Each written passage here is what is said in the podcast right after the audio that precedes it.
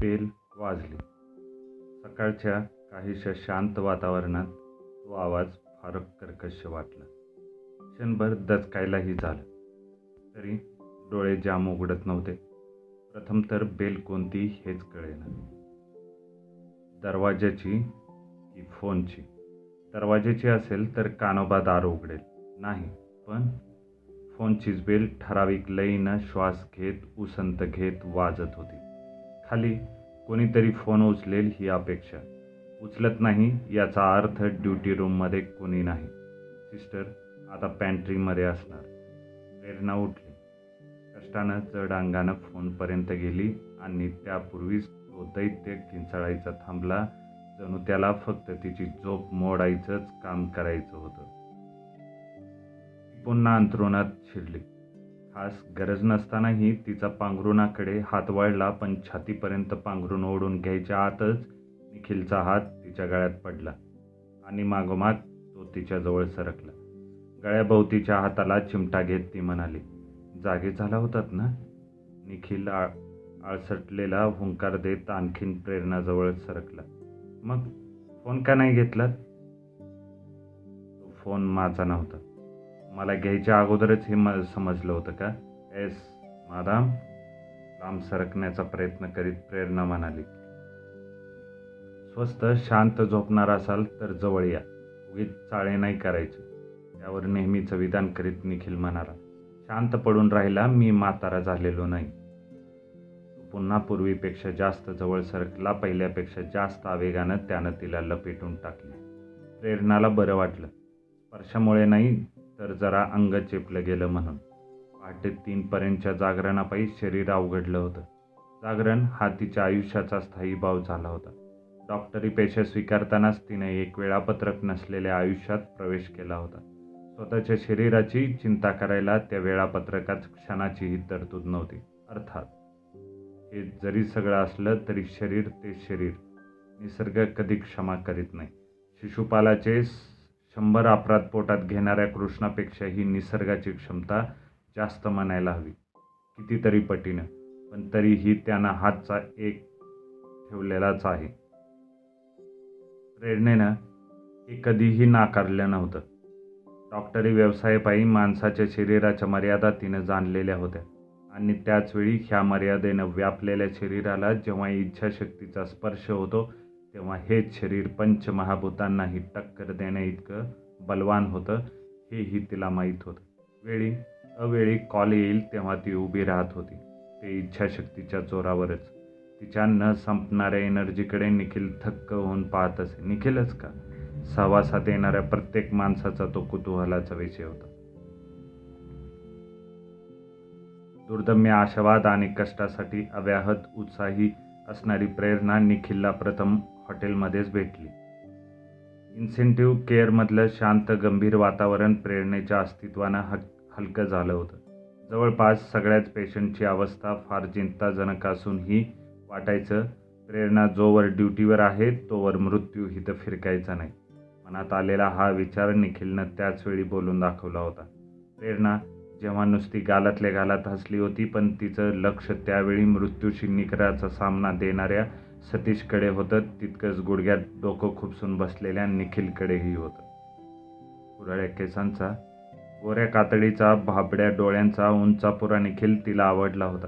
खरं तर त्याच्या रूपापेक्षाही मित्रासाठी स्वतःचा जीव काढून द्यायला तयार असणारा त्याचा स्नेहच त्याच्यापेक्षा आकर्षक होता.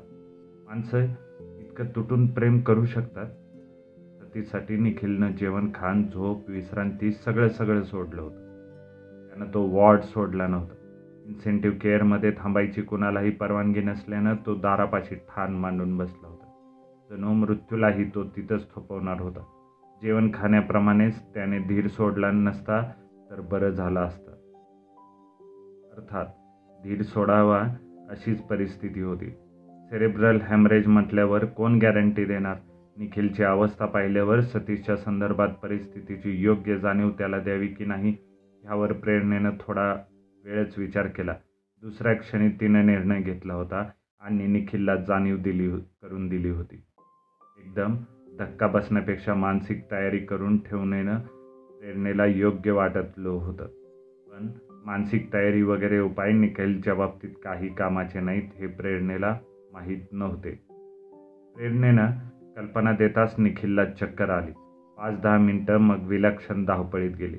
निखिलची घरी पाठवणी केल्यानंतरच सतीशकडे लक्ष देणं शक्य झालं. आणि नंतर काही तासातच प्रेरणेच्या देखीतच इन्सेंटिव्ह केअर वॉर्डमध्ये असतानाच सतीशनं सगळ्यांचा निरोप घेतला. त्यानंतर चारच दिवसांनी निखिल अचानक प्रेरणेसमोर जाऊन उभा राहिला. तुम्ही मला डिस्टर्ब डोंट वरी माझं छोटं काम होतं. सांगा सतीशला जिथं ठेवलं होतं ती कॉट एकदा बघायची आहे. चला. काहीशा आश्चर्यानं प्रेरणा निखिलला घेऊन इन्सेंटिव्हकडे निघाली. प्लीज रिमूव्ह युअर शूज निखिलनं बूट काढले. सतीशच्या कॉटवर दुसरंच कोणी तरी असणं अपरिहार्य होतं. हा पेशंट कधी आला? लगेच. एका तासानं. कॉटकडे बघत बघत तो बाहेर पडला. पाठोपाठ तीही बाहेर पडली. निखिलची अवस्था पाहून तिनं विचारलं कॉफी घेणार का? चला. मला त्रास. मी कॉफी घ्यायलाच चालले होते. चला हॉस्पिटलचा तो लांब लचक कॉरिडॉर म्हणजे एक छोटं जगच होतं. अनेक चेहरे ट्रॉली स्ट्रेचर्स धावपळ ठिकठिकाणी तीन तीन चार चार सरचित माणसं औषधांचे वास पेशंटचे नातेवाईक त्यांच्या गुंडाळलेल्या गाद्या चटया आणि चिंताग्रस्त उदास वातावरणात तरुण देखणी आपल्याच टेचात हिंडणारे मेडिकल स्टुडंट्स मंडळी. त्यांचे हास्य विनोद. समोरून येणाऱ्या ऑन ऑनरीजना होणारे त्यांचे नमस्कार. ते सगळं पाहत पाहत निखिल प्रेरणेच्या पाठोपाठ कॉलेजच्या कॅट कॅन्टीनमध्ये आला. तुम्ही सगळ्यांना काय म्हणू? निखिलनं विचारलं. जे मनात असेल ते म्हणा. मला वाटलं म्हणजे तसं वाटणं मूर्खपणाचं आहे हे माहीत आहे तरी वाटलं. सतीशची कॉट तशीच. काही दिवस तरी रिकामी असेल. प्रेरणेनं त्याचं वाक्य पूर्ण केलं. निखिल बघत राहिला आणि बघता बघता त्याचे डोळे भरून आले. स्वतःला सावरता सावरता त्याला मुश्किल होऊन गेलं. तिलाही काय करावं सुचेना. ती नुसती पाहत राहिली. कॉफी येईतो आणि कॉफी घेईतो दोघंच गप्पच होते. कॉफी संपताच तो म्हणाला. आभार मानलेले तुम्हाला रुचणार नाही. नका मानो. तुमचा मित्र वाचला असता तर सगळ्यां शब्दांना अर्थ होता. हॉस्पिटलच्या फाटकापर्यंत तिनं निखिलला सोडलं. त्याच्या पाठमोऱ्या आकृतीकडे बघताना तिला एकच विचार सुचवीत होता. ह्या माणसाचं कसं होणार? कुणीतरी ह्याला सांभाळलं पाहिजे. त्यानंतर केव्हा तरी कुणाच्या तरी लग्नाच्या रिसेप्शनला एका एकदा चौपाटीवर एकदा स्टेशनवर कुणाला तरी निरोप द्यायला आलेला असताना आणि एकदा अचानक एका फोटोग्राफरच्या दुकानात तिला निखिल भेटला. सतीशचा फोटो एनलार्ज करून घ्यायला तो आला होता. आणि त्यानंतर त्यानं प्रेरणाला ड्युटीवर असतानाच गाठलं होतं. सतीशबद्दल आशा नाही ह्याचं आकलन झाल्यावर त्याच्या मनाची जी अवस्था झाली होती तशाच अवस्थेत तो तिला भेटायला गेला होता. हातातलं काम टाकून प्रेरणा त्याच्याबरोबर हॉटेलात गेली. एक ही शब्द न बोलता निखिल दोन ग्लास पाणी प्यायला काहीतरी कमी जास्त ऐकावं लागणार ह्याची तयारी करून प्रेरणा तो बोलतो कधी ह्याची वाट पाहत बसली. पण निखिल काही बोलेस ना. Anything wrong with your health नाही तसं नाही. I am perfectly all right मी एका डॉक्टरला बनवायचा प्रयत्न करत आहे नाही म्हणजे तसं मी बरे आहे पण I am all totally upset का बरं? ते तसं मला सांगता येणार नाही. आणि अपसेट झाल्यावर मी इथं का आलो हेही मला सांगता येणार नाही. Why should I bother you don't worry आणि आता फार दिवस असं येता येणार नाही. कपाळावरचा घाम पुसत निखिल म्हणाला. अजून तो नॉर्मलला आलेला नाही हे प्रेरणानं लगेच ओळखलं. इतक्यातल्या इतक्यात जर बी पी ऑपरेट्स आणलं तर सिस्टॉलिक नक्की एकशे आठच्या आसपास आणि डायस्टॉलिक मी असं पाहू नका. आता खरंच फार दिवस येता येणार नाही. का बरं? म्हणजे आलेलं बरं दिसणार नाही. कुणाला? तुमच्या घरच्या माणसांना. माझ्या घरच्या माणसांना? तुमच्या नव्या घरच्या होणाऱ्या घरच्या माणसांना. थक्क होऊन बघतच राहिली. काय म्हणालात? पुन्हा कशाला म्हणायला हवं? तुम्हाला माहीतच आहे सगळं. शॉपिंग पण करून झालं असं समजलं. You are under and utterly wrong impression ती म्हणाली. खरं खरं म्हणजे लग्नाचा विचार पण मला शिवलेला नाही. इंटर्नशिप संपली की जकास प्रॅक्टिकल्स करायची आहेत किंवा आपल्या कर्तृत्वाला वाव देणारी मस्त नोकरी बघायची आहे. तिनं निक्षून सांगताच निखिलचा चेहरा फुलला. त्या बदलत्या चेहऱ्याकडे बघतानाच प्रेरणा म्हणाली पण केव्हा तरी माझं हे लग्न होणारच. पराकष्टेचा प्रयत्न करीत हसत हसत तो म्हणाला हो साहजिकच आहे. पण त्याच्या ह्या शब्दामागची हवा विरळ झाली आहे हे प्रेरणेनं लगेच ओळखलं. आपली अस्वस्थता लपवीत निखिल म्हणाला आता का आलो ते सांगतो. तुमचं लग्न ठरलं असं मला समजलं. मग कामावर लक्षच लागेना. अर्धा दिवस दांडी मारली आणि आलो. प्रथम तुमचं अभिनंदन करावं म्हटलं. निखिलचं बोलणं ऐकताच तिला कळून चुकलं की ह्या माणसाला थापा मारता येत नाहीत. आपल्या लग्नाची बातमी खरी असती तर आनंद होणाऱ्या माणसापैकी निखिल नव्हे. याचा अर्थ हा प्राणी आपल्या प्रेमात वगैरे पडला की काय? नसेल तर ठीक. पण असला तर? अभिनंदन करायला आलेल्या माणसासारखा ह्याचा चेहरा आहे का? पुन्हा त्याची गंमत करायची लहर येऊन ती म्हणाली आता सांगू? काय झाले ते? जरूर. बोलणी करायची की नाही ह्याचा विचार चाललाय. त्यांनी मला पसंत केलंय. त्यात काय नवल? तो पटकन बोलून गेला. थोडं दुर्लक्ष करीत ती म्हणाली मीही नकार द्यावा असं काही नाही. मी डॉक्टर आहे. तर तो आय ए एस आहे. शॉपिंग वगैरेपर्यंत गेलेलं नाही. कारण इथंच ते केलं पाहिजे असं नाही. म्हणजे होकार दिला तर आम्ही पाच एक वर्ष कॅनडातच असू. वंडरफुल. निखिलनं पुन्हा आवेश आणला. पण आता प्रेरणेकडे बघायची त्याची नजर बदलली होती. उपवासाच्या दिवशी जेवणाऱ्या माणसाबद्दल उपवास करणाऱ्याला जे वाटतं तशी ती नजर होती. आम्हाला कळवा त्यातून फायनल झालं तर. जरूर. पुन्हा टेलिफोनची बेल वाजवली. निखिलचा हात अद्यापी गळ्याभोवती होता. पण चाळे करायचे नाहीत म्हटल्यावर तो हात प्रामाणिकपणे तिथंच थांबला होता. निखिलला झोप लागली होती. त्याचा हात दूर करीत असतानाच तिच्या स्पर्शानं त्याला जाग आली. फोनची बेल झळतच होती. त्याला झक मारली. ऊस बदलताना तो पुटपुटला फोनकडे जाताना प्रेरणा म्हणाली करा वाक्य पूरं करा. झक मारले आणि डॉक्टरनीशी लग्न केलं. करेन करेन वाक्य पूरं करायला मी भीत नाही तुला. तुम्ही किती धीट आहात ते. पण हे वाक्य प्रेरणेनं ओठांवरूनच परतवलं. एकतर ते बोलून उपयोग नव्हता आणि दुसरं म्हणजे तोपर्यंत ती टेलिफोनजवळ पोचली होती. हॅलो डॉक्टर मी सिस्टर बोलते. बोला. डॉक्टर पेशंट आलाय. येऊ दे. आपण करू ऑपरेशन मी ते करायचं ठरवलं आहे. नक्की? हो. डॉक्टर पहा.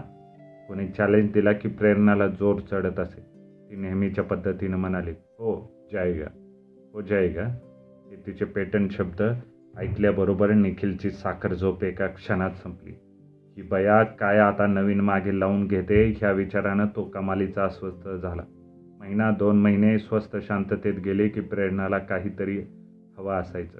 एखादं आव्हान एखादं धाडस एखादा नवा उपक्रम गंमत अशी की तिला काही ना काही मिळायचंही. हे अगोदर समजतं तर? हो जयगा हा शब्द आपण प्रथम कधी ऐकला? फर्स्ट क्लासचा कुपे लग्नानंतरचा पहिला प्रवास पहिला एकांत.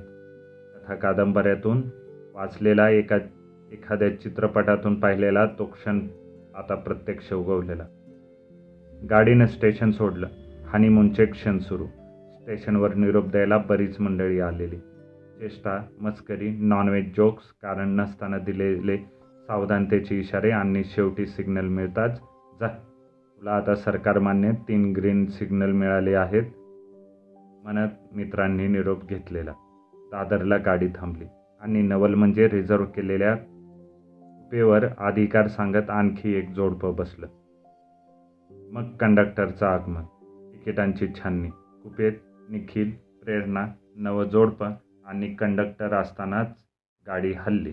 प्रेरणा म्हणाली साखळी ओढा. आपण म्हणालो नको उगीच भानगड. मी सांगते काही होत नाही. नको ना वी विल मॅनेज तुम्ही ओढणार नसाल तर मी ओढेन. ती एवढ्यावर थांबली नाही. तिनं स्वतः साखळी ओढली. तिच्या अंगात एवढा जोर? नंतर केव्हा तरी म्हणाले विल पॉवर वर्क्स पण त्या दिवशी प्रचंड घोटाळा. गाडी पाहून तास लेट भांडणं बग्यांची गर्दी प्रेरणानं रोखठोक प्रश्न विचारले. तुम्ही पॅसेंजर्सना पंधरा पंधरा दिवस आधी फॉर्म भरायला लावता? आम्ही तिकीटं कॅन्सल केली तर पंचवीस तीस टक्के पेनल्टी घेता. चुकून कोणी तिकिटाशिवाय सापडला तर वारे मापदंड करता. माझ्याकडे तिकीटं आहेत. मला कुपे मिळालाच पाहिजे. जोपर्यंत तो मिळणार नाही तोपर्यंत गाडीत दादर स्टेशन सोडणार नाही. शेवटी माघार घेत ते जोडपं निघून गेलं. आपण टरकूनच गेलो होतो. पण ही बाई शांत होती. गाडी पुन्हा सुरू झाल्यावर तिनं दरवाजा आतून बंद केला आणि ती आपल्याजवळ आली. हे काय? डोळ्यात पाणी? एवढे घाबरलात? तसं नाही पण प्रेरणा. तोपर्यंत तिनं आपल्याला कुशीत घेतलं. पुरळ्या केसातून हात फिरवीत ती म्हणाली निखिल ह्या जगात घाबरायचं ठरवलं ना तर जगण्याची ही भीती वाटेल. तर असं करायचं नाही. तू पुरुष आहेस. चांगला स्ट्रक्चरल इंजिनियर आहेस. किंमत हा तुमचा दागिना. मी मागे हटणारी नाही हे तू आता पाहिलं असशीलच. म्हणून उद्या वादळाशी सामना करायला उभा राहिलास तर मी पाय ओढणार नाही. वाऱ्याशी काय भांडतोस म्हणून मूर्खात गणना करणार नाही. तू ताकदीनं उभा राहिलास तर ह्याचंच मला कौतुक वाटेल. मी केवढासा ताकद म्हणजे शारीरिक नवे वेड्या मानसिक शरीर हे शून्य समज. आमच्या भाषेत जस्ट अ डिजिटल वॉटर मनाची ताकद मागे उभे करायची देन एव्हरीथिंग सेल स्मूथली अगं पण ही सरकारी माणसं कोणती? गाडी कंडक्टर वगैरे? म्हणूनच आपले अधिकार आपल्याला पूर्णपणे माहीत हवेत आणि मग ते अधिकार वसूल करायची हिंमत हवी. लोकांना अधिकारच माहीत नसतात त्याला काय करणार? तिचं म्हणणं खोटं नव्हतं. म्हणून खोडून काढू शकलो नाही. तरीसुद्धा ह्या जगात माणसानं सांभाळून राहायला हवं ह्यात वादच नाही. त्यातून सरकारी नोकरी किंवा निम सरकारी असली तरी मग संपलंच. दोन्ही गो ठिकाणी माणसांपेक्षा कागद महत्त्वाचे. कागदाच्या आहारी गेलेली यंत्रणा दारूच्या आहारी गेलेल्या माणसांपेक्षा भयान. फार म्हणजे फारच जपावं लागतं. पण हिचा खाक्या काही निराळच. त्या दिवशी तर चक्क एका नगरसेवकाला तिनं गेट आऊट म्हणत हाकलून दिलं. प्रकरण कमिशनरपर्यंत गेलं. कमिशनर राऊंड घेण्याच्या निमित्तानं स्वतः आले. प्रेरणेकडून त्यांना तपशील ऐकायची इच्छा होती. मॅटर्निटी होम पाहून झाल्यावर ते घरी आले. प्रेरणा म्हणाली सर मला माझी जबाबदारी पूर्ण समजते आणि पेलते. कॉर्पोरेटरनं स्वतःचा मान सांभाळावा. एकतर कारण नसताना कोणी चढ्या आवाजात बोललेलं मला खपत नाही. फक्त जंगली माणसंच आरडाओरडा करतात कारण त्यांना शब्द वापरता येत नाही. मितभाषी कमिशनर म्हणाले यू आर फेरी प्लांट मी ऐकलं ते खरं होतं. Shall I take it as a compliment yes I leave it to you sir जरा स्पष्ट म्हणजे सविस्तर बोलू का? गो ऑन मला भेटायला आलेला ग्रहस्थ कार्पोरेटर आहे हे मला मुळीच माहीत नव्हतं. मला माझ्या मॅटर्निटी होममध्ये ह्या गोष्टी खपायच्या नाहीत असं त्यानं म्हटल्यावर मी विचारलं माझ्या? म्हणजे आपण कोण? तेव्हा कळलं की हे कॉर्पोरेटर आहेत. मी त्यांना ऑफिसात थांबायला सांगितलं. ते म्हणाले मला थांबायला सवड नाही. मग मी विचारलं आपण फोनवर अपॉइंटमेंट घेतली असती तर मी काम थांब संपून थांबले असते. त्यावर त्यांनी आवाज चढवला अपॉइंटमेंटच्या गोष्टी कुणाला सांगता? मी तुमची ट्रान्सफर घडून आणू शकतो. डिसमिस पण करायला लावीन कमिशनरला सांगून. मला हे सहन करणं अशक्य झालं. ऑब्वियसली मी त्यांना सरळ रस्ता दाखवला. वॉर्ड बॉईजकडून धक्के मारून घालवीन म्हटल्याचा रिपोर्ट आहे. इट इज अ फॅक्ट बायकांच्या वॉर्ड वॉर्डमध्ये येण्याचा त्याला अधिकार नव्हता. निखिलला हे सगळं आठवलं. कमिशनर समजूतदार निघाले म्हणून बरं झालं. नोकरी केली नाही. पण ऑपरेशन करण्याचा निर्णय जर हिनं घेतला असता तर काही खरं नाही. काही कमी जास्त घडलं तर एक जीव तर सोडाच पण प्रेरणाची आणि त्याबरोबर आपली जी फरफट होईल त्याला सीमा उरणार नाही. फक्त डी जी ओ असलेल्या डॉक्टरनं जनरल सर्जरी केली आणि ती फसली तर पहिली वरात वर्तमानपत्रवाले काढतील. मित्र आणि नातेवाईकात तोंड काढता येणार नाही. ऑफिसकडून मिळाली ज जागा सोडावी लागेल. डॉक्टर म्हणून कदाचित प्रेरणेला कधीही उभं राहता येणार नाही. आपण सांगून हे ऐकणार नाही पण प्रयत्न करायला हवा. तुझा काय विचार आहे? मी ऑपरेशन करणार आहे. तू डॉक्टर असशील पण मूर्ख आहेस. शक्यता आहे. त्या थंड उत्तरावर निखिल दडकला तो ओरडून म्हणाला प्रेरणा ही गोष्ट हसण्यावरी नेण्यासारखी नाही. तितक्या शांतपणे निखिलच्या जवळ निजत प्रेरणा म्हणाली निखिल पेशंटचा माझ्यावर अपार जीव आहे. इतकाच विश्वासी आहे. मी हजारदा समजूत घातली पण ती बाया ऐकायला तयार नाही. माझ्या हातून तिची मारायची तयारी आहे आणि मी तिला नक्की मरू देणार नाही हे मला माहीत आहे. अगं पण तुझ्या ऑफिसच्या कायद्याप्रमाणे मी अपेंडाईजचं ऑपरेशन करता कामा नाही तरीसुद्धा कुणाला पत्ता लागायचा नाही. ती बाया मेली तर पेशंट मरणार नाही ह्याचं कॉन्फिडन्सनं डॉक्टरनं वागायचं असं असतं. निखिल तडकून म्हणाला सुखानं जगू देणार नाहीस. निखिल त्याच्या स्वभावाप्रमाणेच तडकापडकी करत होता. म्हणून प्रेरणेला मुळीच नवल वाटलं नाही. ती जाणून बुजून त्याच्याजवळ सरकली आणि खूप दिवसांनी त्याला एकेरी नावानं हाक मारीत म्हणाले ए वेड्या ऐक माझं मी सिझेरियन करते ना? त्यातलाच प्रकार समज. तुला समजणार नाही पण तरीही मी सांगते. सरळ स्टेप बाय स्टेप अगदी प्रथम ॲबडॉमिन स्वच्छ करायचं. त्यावर स्टरलाइज्ड लिनन टाकायचं. मग middle line incision superficial fascia D fascia रेक्ट सशीत मसल्स कापत जायचं. त्यानंतर पेरिटोनियम पकडून कापायचं. ॲबडॉमिनम ओपन झालं की यु युटेरसची पोझिशन पाहायची. त्याच्या खालच्या भागातील पेरिटोनियल केअर काढायची. मग प्लॅसेंटा काढणं क्लीन करणं कुठं ब्लिडिंग आहे का बघणं इन्सिजन वेडा वाकडा वाढला की नाही ते पाहणं मग उलट्या क्रमानं शिवणं. हे झालं सिझेरियनच्या बाबतीत. अपेंडायटिसच्या बाबतीत मग ॲबडॉमेन ओपन करतात. तिथपर्यंत सगळं कॉमनच फक्त इथं ज्याला मॅकबर्नीज इन्सिजन म्हणतात तो घ्यायचा. मग सिकम शोधायचा. सिकम म्हणजे काय माहीत आहे? माहीत नाही. आणि आय एम नॉट इंटरेस्टेड तुम्हाला इंटरेस्ट नाही ते मला माहीत आहे. मग गप्पायचं तुला किती कळतं आहे हे मला माहीत आहे. ओव्हर कॉन्फिडन्स पाहिजे कुठंतरी अडकशील तेव्हा कळेल. पुन्हा सांगतो तुझं ज्ञान तुझ्याजवळ ठेव मला काय हवं आहे ते. पण निखिलचं वाक्य पुरं झालं नाही. प्रेरणा ताडकन म्हणाले तुम्हाला माझं शरीर हवं आहे आणि त्यानंतरचा संभाव्य संघर्ष टाळण्यासाठी प्रेरणा तिथून उठली आणि सरळ बाथरूममध्ये गेली. तिनं शावर सुरू केला. केसापासून पायाच्या नखापर्यंत स्वच्छ व्हायचं आणि पुन्हा गाऊन चढून औषधं इथं रक्त ह्या राज्यात प्रवेश करायचा हेही रोजचंच झालं होतं. अंगवळणी पडलं होतं. आजची गोष्ट जरा निराळी होती. निराळी म्हणजे ॲबडॉमिन ओपन केल्यानंतर निराळं. सिकमच्या शेवटच्या टोकाचा शोध घ्यायचा. त्याच्या टोकाला अपेंडिक्स महाराज. मग मिसेंटरीपासून रक्तवाहिन्या कापून साहेबांना सूट करायचं. महाराजांना कापायचं घट्ट बांधून राहिलेला स्टंप कॉटराईज करायचं. मग ह्या चिरंजीवांना गुंडाळून आत लोटून बटव्याचं तोंड बंद करायचं. आहे काय? नी नाही काय? शावर खाली त्या धारा झेलत असतानाच प्रेरणेनं मनोमन ऑपरेशन संपवलं. सगळं नीट झालं होतं. तिला मग नवा उत्साह आणि आत्मविश्वास आला. आता फक्त अंमलबजावणी राहिली होती. ती स्वतःशीच पुट पुटपुटली. हो जायगा. ज्या शब्दांनी आपल्याला एक अननुभूत सुरसुरी येते. त्या शब्दाने निखिल एकदम गॅस संपलेल्या फुग्यासारखा होतो. ह्याला काय म्हणावं? एवढा क्वालिफाईड माणूस पुरुषासारखा पुरुष ह्याला जिगर कशी नाही? हा चिडून कसा उठत नाही? ह्याचा सगळा राग आणि पुरुषार्थ ब्लॉकचा दरवाजा लावल्यावर. मग अशी आपण बोलायला नको होते पण सत्य होतं. म्हणून आपणही त्यावर नियंत्रण ठेवू शकलो नाही. त्या माणसाला फक्त आपला देह हवा आहे या देहात एक मन आहे त्या मनाला अनेक पैलू आहेत. अनेक कप्पे आहेत. त्या मनामध्ये व्याधीनं जर्जर झालेल्या माणसांसाठीची अपार करुणा आहे. त्यांना सौख्य देण्यासाठी हे मन शरीराची पर्वा करत नाही. बावीस बावीस तास हे मन शरीराला राबवतं आणि ह्या शरीराला हे शरीर घरी येताच फक्त तेच हवं आहे ह्याच शरीरात एक सतत विचारमग्न असलेला मेंदू आहे. त्या मेंदूला सतत नवी शिखरं दिसतात. सतत नवं आकाश दिसतं. मानवी शरीर त्या मेंदूला कायम आव्हानाचा विषय झालेला आहे.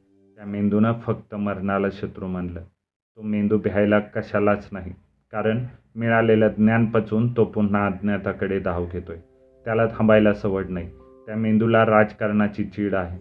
राजकारण खेळणाऱ्या फालतू माणसाकडे पाहायला त्याला सवडच नाही. आव्हान स्वीकारायचं ते बुद्धीचा कस लागेल अशा प्रांतात. राजकारण म्हणजे शक्तीचा वेळ. ते कसलं आव्हान? नित्य नवी आव्हानं पुरवत ते माणसाचं शरीरच. आणि त्या माणसालाही हवंय ते फक्त शरीरच पण ते फार निराळ्या अर्थानं. बाकी कशाचीही त्याला जरुरी वाटली नाही. आपल्या शरीरानं निखिलला फक्त एका प्रकारचंच आव्हान दिलं. आठव्या खेपेला आलेल्या एका बाईनं आपण विचारलं कंटाळले नाहीस का बया? नवऱ्यानं जबरदस्त केली तर त्याला बलात्कार म्हणत नाही तिचं ते उत्तर ऐकून आपली वाचच बंद झाली. त्याच खेपेला ती बाई आपल्या देखत मानवाकडे करून गेली. आपण काहीच करू शकलो नाही. सुन्न मनानं रात्री पावणे दोन वाजता घरी आलो. तसेच शावर खाली उभे राहिलो. अंग नीट न पुसता गाऊन गुंडाळून निखिलच्या शेजारी जाऊन पडलो. डोळ्यातून पाणी काढायला आपल्याला आवडत नाही. पण वाटलं नवरा बायकोची जोडी पाखरासारखं नांदायची.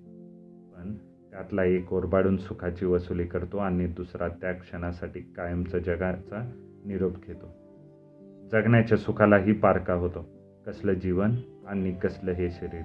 निखिलच्या कुशीत शिरून खूप रडावंसं वाटलं. आपण जवळ गेलो आणि अंगावर तुटून पडत तो म्हणाला आज कशी आपण होऊन आलीस स्पर्शानं सांत्वनही करता येतं. त्याचा माग मूक नसलेला तो पशु. मित्रासाठी गुडघ्यात मान घालून रडणारा निखिल असा असेल असं वाटलं नव्हतं.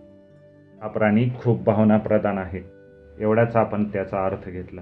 त्याला कुणीतरी सांभाळायला हवं एवढंच आपल्या मनानं ठरवलं. दिसायला चांगला होता ह्यात वादच नव्हता. तसंच म्हणायचं तर देखण्या मुलांची मेडिकल कॉलेजला वान होती का? आपल्यासाठी मरणारे कमी होते का? आपल्या या प्रांताकडे तेवढं लक्ष गेलं नाही. मानवी शरीरानं निसर्गानं दिलेलं आव्हानच एवढं प्रचंड वाटलं होतं की तारुण्य सुलभ वयातही मन शरीर व्यापून गेलं होतं ते ज्ञान लालसेनं निखिलच्या मित्रालाही आपण का नक्की मरू देणार नाही हा आपल्यातला आत्मविश्वास. निखिलच्या मित्रालाही आपण मरू देणार नाही हा आपला आत्मविश्वास. सतीश गेला. आणि निसर्गापेक्षा नियती नावाची मोठी शक्ती असते हे समजलं. बरा होत असलेला सतीश आत्मविश्वासावर वाद करून गेला. आपलं काहीसं स्वाभिमानी मन रक्तबंबाळ झालं. तशाच मनस्थितीत दुसरा भावनाप्रधान जीव भेटला. त्याचं रक्षण करण्याच्या भावनेनं आपण भोवल्यावर उभे राहिलो. एक नवं आव्हान स्वीकारायचं म्हणून. आंतरपाटापलीकडच्या भावनाप्रधान माणसाला आपण बदलणार होतो. आणि मग वेळ निघून गेल्यावर पत्ता लागला की हा माणूस फक्त भावनाप्रधान नसून भित्रा आहे. आपलं काहीतरी हिरावलं जाईल ह्या कल्पनेनं सतत भेदडलेला माणूस हा. ही भीती कधीच दूर करू शकलो नाही आपण. सगळी भित्री माणसं जशी आरेरावी असतात तसाच निखिल ही अरेरावी निघाला. तो जितका अरेरावी होता तितकाच स्वार्थी होता. कोणत्याही लहान मोठ्या स्वार्थाला धक्का लागायची वेळ आली की तो चिडत होता. बाहेर कोण हे सहन करणार? बाहेरच्या जगात स्वतःचं नाणं खरं असून नसून चालत नाही तर ते वाजून दाखवण्याची किमया असावी लागते. त्यासाठी थोडं धाडस हवं. आणि इथंच आपलं नेमकं गाडं अडकलं होतं. इतर माणसं तर काय? टपलेलीच असतात. खरी नाणी त्यांना कुठे हवी असतात?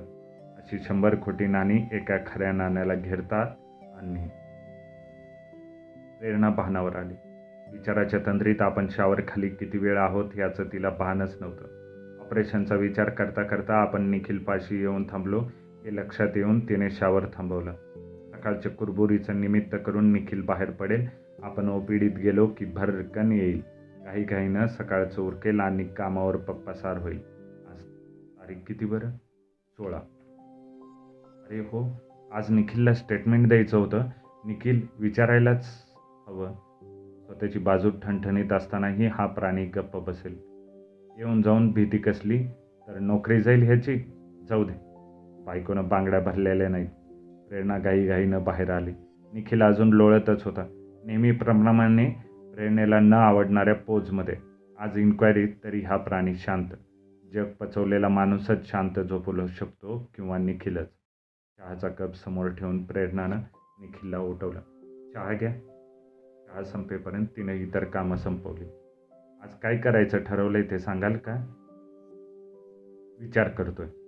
मी साईटवर नसताना कॉन्ट्रॅक्टरनं मिसचिप केली हे सगळ्यांना माहीत आहे ना? आहे. मग तुम्ही का भीताय? तुमची डायरी पण आहे ना? आहे. साईट बुकमध्ये तुमच्या कन इन्स्ट्रक्शन्स आहेत ना तेच पान कोणीतरी फाडलं तुम्हाला कधी समजलं? त्याच दिवशी. मग काय केलं तुम्ही? काही करू शकलो नाही. कॉन्ट्रॅक्टरनं वरपर्यंत सगळ्यांचे हात दाबले आहेत. मी गप्प का बसलात? बोलून फायदा नव्हता. घाबरलो असं का सांगत नाही? निखिल चिडून म्हणाला. हो हो घाबरलो. आणखीन काय म्हणायचं आहे प्रेरणा गप्प बसली. खालून सिस्टरचा निरोप आला तेव्हा ती निघाली.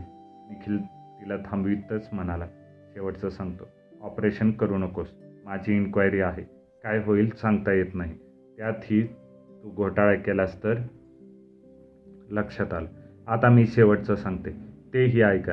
कोणाचेही हात कुठपर्यंत पोचलेले असतात आपण आपलं मत ठणठणीतपणे मांडायला हवं. गप्प राहू नका. कारण नसताना दोषी ठरू नका. तितकीच वेळ आली तर ठणठणीतपणे राजीनामा द्या. इतर ऑपरेशन स्टेअरलायझेशन ह्यात दुपार झाली. मग ॲनेस्थेटिस्ट होईतो. हव्या त्या ग्रुपचं रक्त मिळेतो थांबावं लागलं. ऑपरेशनला ती उभी राहिली. तिनं क्षणभरच डोळे मिटले. तिला आठवलं सकाळीच आपण सगळं ऑपरेशन केलेलं आहे. तिचं मन स्थिर झालं आणि सिस्टरला सांगितलं कॉलपेल प्लीज. ऑपरेशन संपताच दोन जिने वर चढून वर येण्याचंही तिला त्राण नव्हतं. पण आता एकांताची फार गरज होती आणि इतका हुकमी एकांत फक्त शावरखाली मिळणार होता. घरात पाऊल टाकता टाकता फोन वाजला. हॅलो मी वाकवणार आहे बोला कोण? डॉक्टर वहिनी का? हो वहिनी बातमी फारशी चांगली नाही. इन्क्वायरी संपली का? प्रेरणाने अंदाजाने विचारलं. एवढ्यातच झाली. कशी झाली? इन्क्वायरी नावापुरतीच होती. निर्णय जवळजवळ कालच त्या चोरांनी घेतलेला होता. I can imagine. निखिलला सांभाळा. त्याला सांगा की सस्पेन्शन ऑर्डर तात्पुरती आहे. मला पेपर्स पाहायला मिळतील का? मला ही केस लढायची आहे. मी प्रयत्न करेन पण त्याहीपेक्षा निखिलनं जरा धावपळ केली पाहिजे. त्यानं कमीत कमी आज गप्प बसायला नको होतं. आय नो दॅट पुढचं बोलणं न ऐकता प्रेरणानं फोन बंद केला. तिला का कुणास ठाऊक शावरही घ्यावासा वाटेना सुन्न मनानं ती पलंगावर पडून राहिली. लॅचकीचा आणि पायाचा आवाज न करता निखिल आला. त्यानं कपडे बदलले. हातपाय धुतले तोंड धुतल्यासारखं केलं. प्रेरणानं ऑपरेशन केलं नसेल तर किती बरं होईल असा विचार करीत तो तिच्या शेजारी आडवा झाला. प्रेरणेनं डोळे उघडलेले पाहताच त्यानं तिला जवळ ओढली आणि म्हणाला तू मला फार फार हवी हवीस. अगदी जवळ ये. कधी येत नाही. एवढी तिडीक येऊन प्रेरणेनं निखिलला जवळजवळ ढकलून दिलं. मी अजिबात मूडमध्ये नाही. माझं लक्ष पेशंटकडे आहे. पेशंट अजून अनकॉन्शियस आहे. निखिल गरगर गरग गरगरायला लागला. बाया गचकली तर संपलंच. तेवढ्यात फोन वाजला. प्रेरणा धावली. डॉक्टर? Yes doctor. खाली या पेशंट तुमची वाट पाहतोय. प्रेरणेनं स्वतःभोवती गिरकी घेतली निखिलनं काय ते ओळखलं. पेशंट वाचला. म्हणजे आपण सुटलो. त्यानं पटकन प्रेरणाचा हात धरला तिनं तो झटका देऊन सोडवून घेतला. तो स्पर्श तिला कसा तरी वाटला. मागे वळून न पाहता ती खाली आली. प्रथम अभिनंदन केले ते ॲनेस्थेटिस्टनं मग स्टाफ गोळा झाला. कौतुकाच्या नजरा तिला वरचे वर झेलत होत्या. हास्य विनोदात तास निघून गेला. प्रेरणानं वॉर्डमध्ये चक्कर टाकली. प्रत्येक कॉटपाशी ती थांबत होती बोलत होती. गप्पा संपत नव्हत्या. शेवटी सिस्टर म्हणाली डॉक्टर मी आता रेस्ट घ्या. खूप झालं. घरी जा. नाईलाजानं प्रेरणा वार्डाच्या बाहेर आली. गुड नाईट असं म्हणत सिस्टरनं दार लावून घेतलं. ती जिन्याजवळ आली. काही पायऱ्या चढून मिड लँडिंगवर आली. तिनं वर पाहिलं. तिला घरा घराचा दरवाजा दिसला. तिनं मग खाली पाहिलं. तिथं वॉर्डचा दरवाजा होता. ती आळीपाळीनं दोन्ही दरवाजाकडे पाहत राहिली. प्रत्येक दरवाजा पलीकडे एक एक विश्व येतं. खाली गेली तर त्या विश्वात प्रत्येक क्षणी एक नवं आव्हान होतं. प्रत्येक खॉट म्हणजे बुद्धीला आव्हान होतं. डॉक्टरी कौशल्याला आव्हान होतं. त्या विश्वात प्रेरणेबद्दल आलोट भक्ती होती. तिच्या कुशाग्र बुद्धीमद्द बुद्धीबद्दल आदर होता. न थकणाऱ्या शरीराबद्दल कौतुक होतं. त्याच विश्वात ती एक व्यक्ती ती एक शक्ती होती. तिला शरीर नव्हतंच. प्रेरणेनं वरच्या दरवाजाकडे पाहिलं. त्या दारापलीकडे पण एक विश्व होतं. पण त्या विश्वात तिला फक्त शरीर होतं. दुसरं अस्तित्व नव्हतं. फक्त शरीर. तिलाही मग एकाएकी थकवा आला. उरलेल्या पायऱ्या संपणारच नव्हत्या. वरचा मजला येणारच नव्हता. तिनं मग खाली पाहिलं. त्याचाही उपयोग नव्हता. गुड नाईट डॉक्टर म्हणत सिस्टरनं मघाशीच दरवाजा लावला होता.